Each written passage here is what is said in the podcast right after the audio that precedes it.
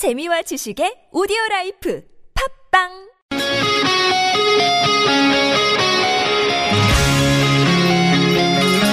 한 주의 중간에서 듣습니다. 수요일은 노래 한 곡, 임 기자의 선곡 노트.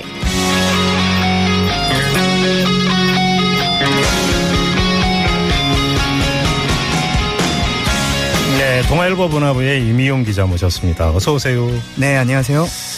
자, 오늘 어떤 노래 들어볼까요? 오늘은 러블리즈의 Destiny 나의 오. 지구라는 오. 노래 준비해봤습니다. 어, 왜 이 노래 고르셨어요? 최근 이제 대선 후보들이 후- 유세 현장에서 쓰일 로고송을 공개해서 이제 관심이 모아지고 있는데요. 네, 네, 네. 러블리즈의 Destiny 이 곡 고른 이유는 이제 나중에 얘기하도록 하고요. 네. 먼저 후보별 로고송을 좀 살펴봐야겠습니다. 음. 문재인 더불어민주당 후보 측 16곡 정도를 포진을 시켜서 오. 가장 많이 좀 공을 들인 것 같은데요. 예. 일단 아이돌 그룹 인피니트의 내꺼 하자 그리고 트와이스의 치얼업 음. 이런 것들을 골랐고 또 90년대 가요들 코요태 순정 엄정화 페스티벌 어. 그리고 기호 1번을 상징하는 의미에서 홍진영의 엄지척 네. 그리고 영호남 어, 7080 유권자들을 겨냥해서 부산 갈매기 영남용이죠 예. 남행열차 허남용이죠 이렇게 사용을 했습니다. 그러니까 지역별로 또 노래 하나씩. 예. 네, 그렇죠. 네. 음. 그리고요. 그리고 뭐 DJ DOC의 런투유라든가. 뭐 남이의 영원한 친구 음. 뭐 이런 곡들 예. 도 개사에서 사용하게 상당히 많이. 노래를 골랐는데 네. 이 선거 로고송 고르는 기준이 있을 거 아닙니까? 많이 알려진 노래인가 아니면 따, 그러니까 따라 부르기 쉬운 노래일까요? 뭘까요? 그렇죠. 여러 가지가 있을 것 같은데 제가 좀 분석을 해봤는데요. 예. 먼저 세대에 상관없이 남녀노소 고루 알고 있는 곡. 많이 알려진 노래. 예. 음. 그리고 후렴구가 강렬하고 이름 석자나 기호 두 자를 넣기가 굉장히 편한 곡. 개사곡이 그렇죠. 되기 쉬운 노래. 대사 네, 네. 강조점이 분명한 음, 곡. 음. 그리고 빠른 템포의 곡. 음. 띄워야 되니까. 네. 어, 안철수 국민의당 대선 후보를 살펴보면요. 네. 신해철 씨 그대에게 민물장화의 꿈. 그리고 음. 동요 떴다 떴다 비행기를 계산 떴다 떴다 안철수 음, 네. 등등이 있습니다. 근데 이 고 신해철 씨의 곡을 쓰는 거에 대해서 뭐 여러 가지 이야기들이 나오고 있다면서요. 맞습니다. 원래 이제 예전 분위기대로라면은 신해철 씨 곡을 문재인 후보 측이 쓰는 게 자연스럽다고 볼 수 있습니다. 가요계에서도 이제 의외라는 게 이번 중론인데요. 예.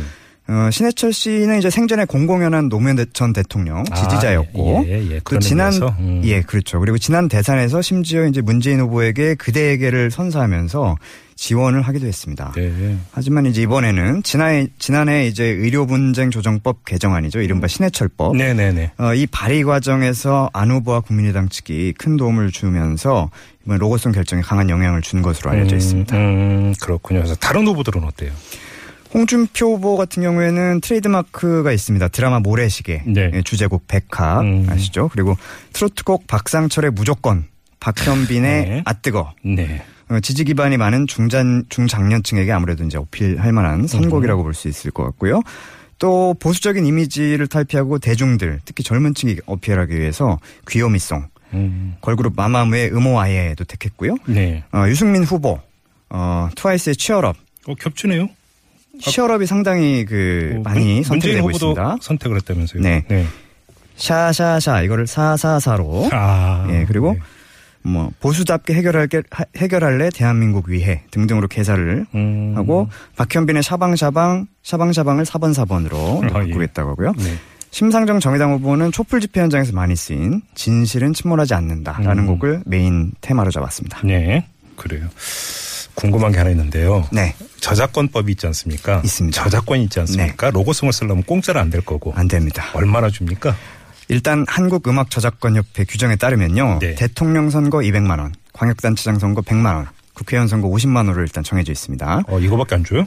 네. 오, 그래요? 하지만 저작권료 외에 인격권료라는 게 있습니다. 작사 작곡가에게 돌아가는. 예. 이거는 이제 개별 합의로 결정이 돼서요. 네. 뭐 비싸게 굴면 이제 비싸게 받을 수도 있는 거고 음. 뭐 이런 건데 어쨌든 어 곡을 또 바꿔야 되고 이런 과정에서 또 추가 비용이 발생을 합니다. 그래서 네. 녹음 비용 등 결합하면은 곡당 적게는 수백에서 많게는 수천만 원도 든다는 후문입니다. 그렇군요. 알겠습니다. 이 선거 로고송 한번 쭉 일배를 해봤는데요. 근데 지금 데스티니 이건 안 나왔는데 왜 이 노래 고르신 거예요?